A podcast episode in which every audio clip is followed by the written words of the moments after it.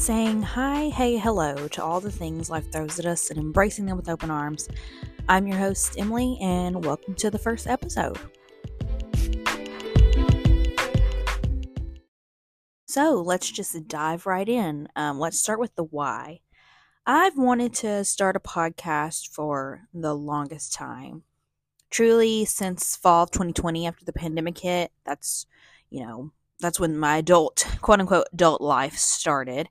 Um, I just graduated college that spring, started my first adult job, moved out with my boyfriend at the time, who's now my husband. Um, life was changing, and it was changing quickly. But I was scared of being judged for the things that I wanted to share or feeling like I was just following the crowd since, you know, I feel like the podcast world is kind of what the YouTube world once was. Um, but then I realized all the things in my life that I've experienced, they've been a lesson. Um, it's all subjective. It won't necessarily apply to everyone, but if it applies to just one person who can relate, I believe my podcast has accomplished its goal. So here we are. I finally decided to take that leap.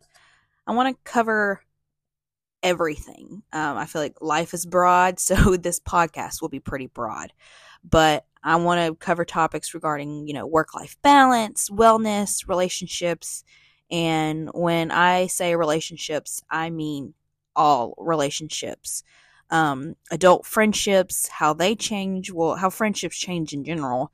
Um, changes in the dynamic with your siblings as you grow older, and the relationship you have with yourself. I feel like anxiety is a huge part of being in your twenties. Um, I'm the oldest of four, so I was always the guinea pig for everything. I taught myself a lot. Um, I didn't have many people to go to other than my parents. With that being said, it came with tons of anxieties growing up. I was afraid of messing up or getting in trouble. I was afraid of my siblings messing up, and that kind of turned into becoming a very overbearing older sister. I was like their second mom. I can't tell you how many times I was reminded by my parents that I was indeed not the parent. Um, I'm sure all three of them would thoroughly agree, but I knew I had their eyes on me. I was so desperate to be such a good role model, and trust me, I was consistently reminded to be, but I think that fed the anxiety of feeling like I had to do everything right. That hasn't left me. Let me just go ahead and throw that out there. There's only a four-year age gap between the four of us, so I'm sure that was hard for my parents, but now I'm thankful um, that it worked out the way it did, since we can all go through adulthood together um, and kind of be at the same point in our life. I did absolutely everything by the book growing up, and I pretty much still do. Um, the anxieties changed though and shifted as the years went on. The year, um, the year of my life between twenty-three and twenty-four had such overwhelming anxiety, but I was going through a lot of big life changes, starting with my new position at work, getting engaged, planning a wedding. Those, I mean, getting engaged and planning a wedding, those two things alone will send your stress level through the roof. Um, I mean, some people, I I really commend and admire the brides, the grooms who can just, you know, let water off a duck's back. Things just roll off. My husband was one of them. Not, not a single thing of wedding planning stressed him out. Um, can't relate. But yeah, that in itself will send you through turmoil. But I finally, that year, I finally broke down and I went to the doctor. I needed to, I was having heart palpitations. Like I, something had to give. It wasn't just the wedding planning. Like I don't want that to seem like that was, that was what sent me over the edge. There was, I had a lot going on. Um, but let me say, I'm also not one to stigmatize mental health. I'm a huge advocate it, until it comes to me. Um, you always think, you know, it won't happen to me, it won't happen to me. Well, it can and it will. It doesn't, it doesn't discriminate. Always put yourself first. And I mean, this is the one body you have. This is the one mind you have. You have to take care of it. I took the meds. I went, well, I went to the doctor, prescribed me meds, and I did that. I went that route. It wasn't for me. I'm not saying that can't work for you, but it just, it didn't work for me. Um, that's when I started to kind of take a step back and rewire my brain. And let me tell you, that was hard. Um, it was a lot of self-reflection, a lot of just trying to, trying to change the way I thought about things. And that, that's, that's difficult. Um, but I will say I felt so, I have felt so much better. It's a work in progress, but I definitely don't feel the same way I did two years ago. Um, I feel like, I feel like anxiety is really hard to explain. It's very individualized. Um, my anxiety, I could never put it into words. It was just like an overwhelming feeling of dread or a feeling of impending doom when there's literally nothing to worry about. But my brain just kept trying to convince me that there was something out there to worry about. And I would get to the point where I would be like, like driving to work when I was in the position of being in an office. I would be driving to work and just an overwhelming wave of just worry would rush over me, and I would I would get there, sit in the parking lot, and just bawl my eyes out. And I don't know why. I can't explain to anybody why. Um, but I was just so scared. I don't know if I was scared of, you know, what's the next step? Where was I going with life? I didn't know what was next for me. I don't know. I really don't know what, what was the deal. But yeah, I struggled with that for probably six very long months. And it wasn't something that I felt like I could talk to anybody about because I couldn't tell them why I felt that way. It just, just it it was what it was. That's how I was feeling. There was no way to explain it. Um, but I will say I've overcome it. We're better now. Um, But yeah, the anxieties of work, that really started, I would say, in twenty twenty when I was trying to find said job. Um, but, I mean, that was in the middle of a global pandemic. I really should have been a little easier on myself. So when I graduated from college in the spring of twenty twenty, I was already filled to the brim with anxiety. I mean, everybody in the world was. We didn't know what was, what was coming, what was going to happen.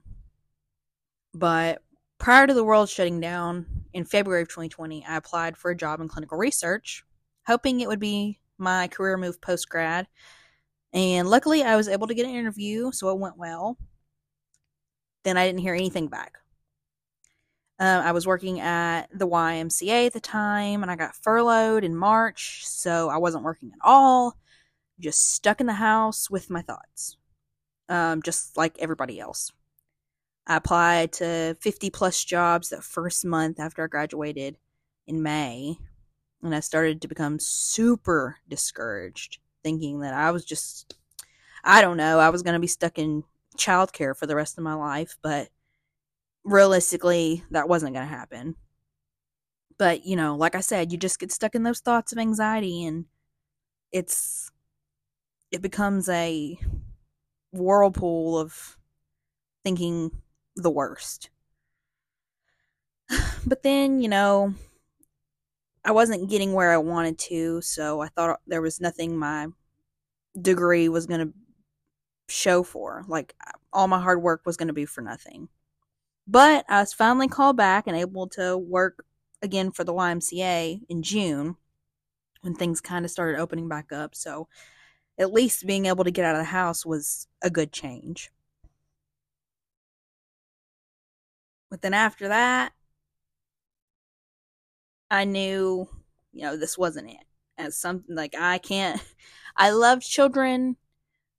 I love children to death, but there was not another ounce of my being that could work in childcare another day in my life.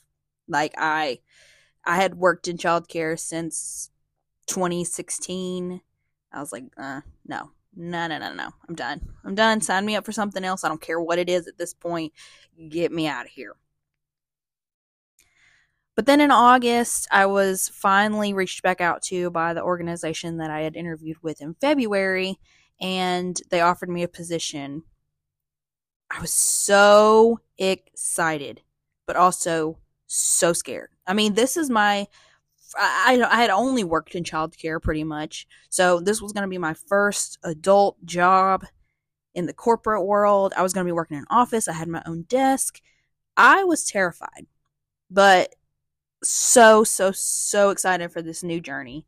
Um, and plus it being in the field that I had hoped for, I knew there were plenty of opportunities for me in the upcoming years. I was ready. I was ready to start. I was ready, ready to get in there.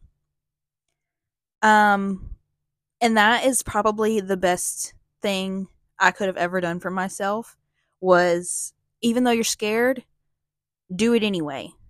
Because by facing all those anxieties, I've been promoted twice since then. And now I'm working in a traveling position. So you never know, like, the scariest thing you can do is probably the best thing you can do for yourself. Get out there, try it. You never know where you're going to end up. But I will also say, as I mentioned, it's, now I'm in a traveling position with the same company. That has brought on a whole new kind of anxiety in itself. I mean, traveling alone as a woman in your mid-twenties, that's scary enough. We can't even walk outside in the dark, let alone people know I'm in a completely new city, new state, alone. mm, that is something that I had to I had to come to terms with, because I wasn't I mean I wasn't going to let the world dictate what I did with my life. This is something I knew I wanted to do coming into this company. This was my goal. I wasn't going to let that stop me. um It's been a huge personal growth moment to be able to say, you know, I've taken one hundred fifty flights alone. And let me add, I had only flown one time before that. So, you know, navigating an airport, especially an airport you've never been to, that that's that's fun. That's fun. Visited twenty-five states, thirty-five different cities, over twenty different airports, all in one, all in a year and a half. It's been crazy. But it's been fun. It's been fun. With everything, there's always a give and take, though. When offered this position, I had just become a fiancé. Literally, me and my boss were talking about the promotion in August of twenty twenty-one. And then me and my now husband got engaged October of twenty twenty-one. So he and I had been discussing... And I was like, I don't know if I want to be away from my future husband that often, because I fly two to three times a week. Not even an exaggeration. Like, I have to be somewhere at least eight times a month.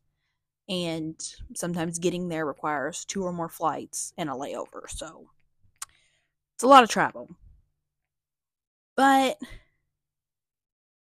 He he was such a good support system, and he continues to be.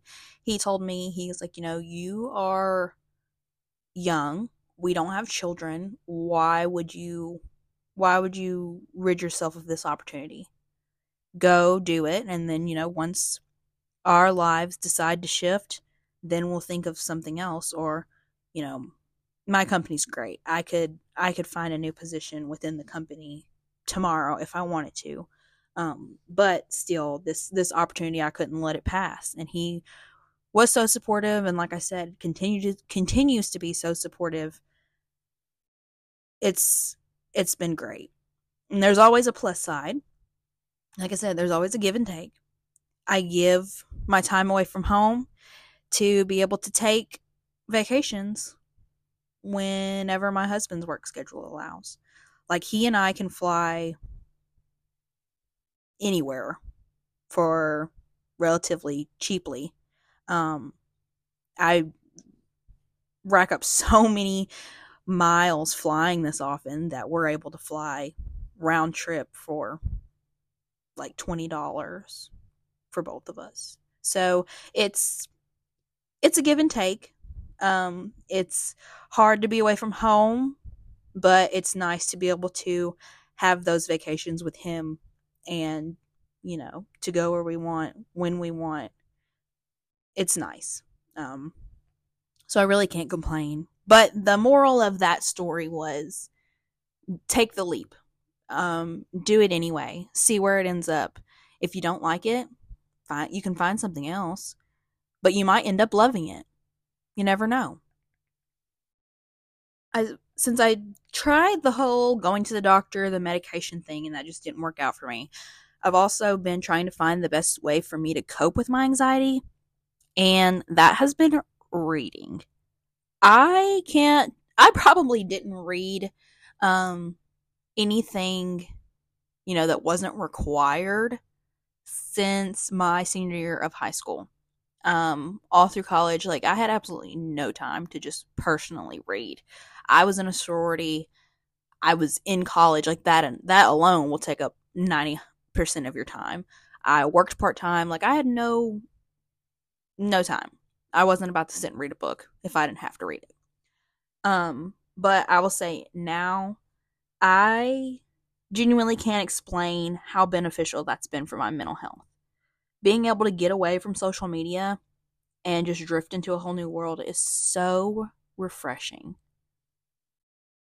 Big thing on putting down the social media. Like, that alone will, that can send you into, that can, that can do enough. And we'll discuss my take on social media in a in a different episode. But um, my sleep, my sleep alone's improved. And when I don't read before bed, I can just tell a difference. Like, literally prior to, you know, finding reading as my coping mechanism, I would see every hour on the hour every single night. Like, that was just, that was normal for me. That was, if I got a full night's rest and I slept from the time I went to bed to the time my alarm went off, I thought something was wrong. I genuinely thought something was wrong with me.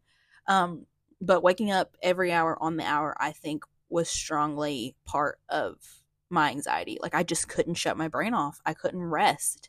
I wasn't, I was learning to live on naps, basically, naps throughout the night. Um, and that wasn't healthy. But now, trips to the bookstore, that is my newfound hobby. Like, if you have any bookstore recommendations other than McKay's or Barnes and Noble, um, I live in the greater Nashville area, Nashville, Tennessee. So if you have any suggestions for, you know, where I can find the best bookstore, please D M me on Instagram. Um, I would love to find a new bookstore. Um, I just love shopping around for books. Like, I just love how quiet the bookstore is. There's not a lot of hustle and bustle. Um, there's not any, you know, crazy overstimulating lights and screens. It's just so calming and relaxing. And that's, that's become my new favorite thing to do. Um, I'm a thriller girl. I love thrillers and suspense. So if you have any recommendations or suggestions, also send them my way. I'm on my Freida McFadden kick right now. If you don't know who Freida McFadden is, please, please, please go look her up. Um, my favorite of hers that I've read right now is The Housemaid. If you're, if you're on TikTok or if you're on BookTok, you know all about The Housemaid and The Housemaid's Secret. I've read them both. The Housemaid, uh, Chef's Kiss, my favorite. I also love Never Lie by her. Um, I've read Ward D, another favorite. Um, The Inmate, and uh, The Locked Door. I just finished that. So good. Yeah, I'm on my Freida McFadden kick. ten out of ten. She's she's at the top of my list right now. Um, but, you know, I like to switch it up. I love a good romance, a little rom-com. Um, yeah, I I really haven't been too deep in the rom-com world or the romance, um, but I'm up for anything. Send them your way, send them my way, and I will definitely post my favorite books um, onto the Instagram. But if you follow my personal Instagram, I post them there too. Like, I literally have a whole highlight reel um, of all the books and my ratings. If if you have Goodreads, you can follow me on Goodreads. I'm all about that. Like, I'm I'm in the book world right now. Um, yeah, I, that's my coping mechanism. Reading. Um, Colleen Hoover. I maybe a bit controversial. But I only like Verity from Colleen Hoover. She, that book is wild. That was the first book that I actually picked up in December of twenty twenty-one. Um, and that's the first book I read. That's the book that sent me down my spiral of reading and finding that that was what helped me. Um, but yeah, Verity, that's another one. If you're on BookTok, you know all about it. Um, But yeah, it's that's a good one. That's that's my recommendation to get you started into reading again, and then you'll find your niche, what you like. That's more of a suspense thriller romance. That's kind of everything all in one. Um, so it'll help you decide where you're wanting to branch out to. So while we're on the topic of my Instagram, be sure to go over there and follow the podcast page. It's um, at hi. hey. hello. the podcast. So you have access to my Tellonym link that's in the bio. Um, I want to kind of start a running segment on each episode to really be able to interact with you all who listen. Send in any and every question you have for me. They'll be completely anonymous. I won't know who's sending what. Um, but I'll answer them all during the Q and A segment towards the end of each episode to be sure. So be sure you listen to the whole thing so you can hear the answers to your questions. I'm already a very open book. Um, that's kind of a pro and con to me. Um, sometimes I tend to overshare, but if, if we're going to be friends, you're going to know everything about me. Sorry. Like, that's, that's the way it is. Um, so don't be afraid to ask. I truly will answer anything and everything to my best ability. Um, but I'm excited for the Q and A portion. I really want it. I really want this podcast to kind of feel like a, um, genuinely a best friend relationship. Like, I want to be your own little personal bestie you can pop on and listen to in the car while you're on your way to work or whatever, whenever you listen to your podcasts. Um, but I want, I want you to be able to ask me questions, and I want to answer them. So yeah, we'll have a little Q and A segment, and I'm excited for that to start in the next episode. I also want you guys to utilize um, the Instagram as a way to kind of send me any topics you want to hear about. Um, critique me, please. I'm all about be- bettering what I do, and I want this, like, this is for you. Um, so if there's anything I'm doing wrong or that you just don't like, let me know. Um, if there's if the mic sounds weird or, you know, anything, just anything. I'm up to critiques. I'm up to criticism. You won't hurt my feelings. Um, but yeah, utilize utilize Instagram. D M me. Um, I want to be friends. Follow me on my personal Instagram. Um, and let's see where this goes. Lastly, you know, I just wanted to add that starting something new is always intimidating and scary. But if I could leave you with one piece of advice, it would be to take that risk. Um, taking no risk at all is the biggest risk in itself. You miss all the shots you don't take, you know. You truly never know how big something may work out in your favor if you don't start. I want this podcast to portray those older sister vibes. I mean, this podcast itself was something, was a risk. It's something that I was scared to do, but here we are. I want you to feel related to. If Emily can do it, I can do it. Oh, Emily's gone through that. Me too. I don't feel so alone. But genuinely, I want to send out a huge thank you for listening in on this first ever episode of Hi. Hey. Hello! And I hope you can join me for episode two. I will talk to you Wednesday.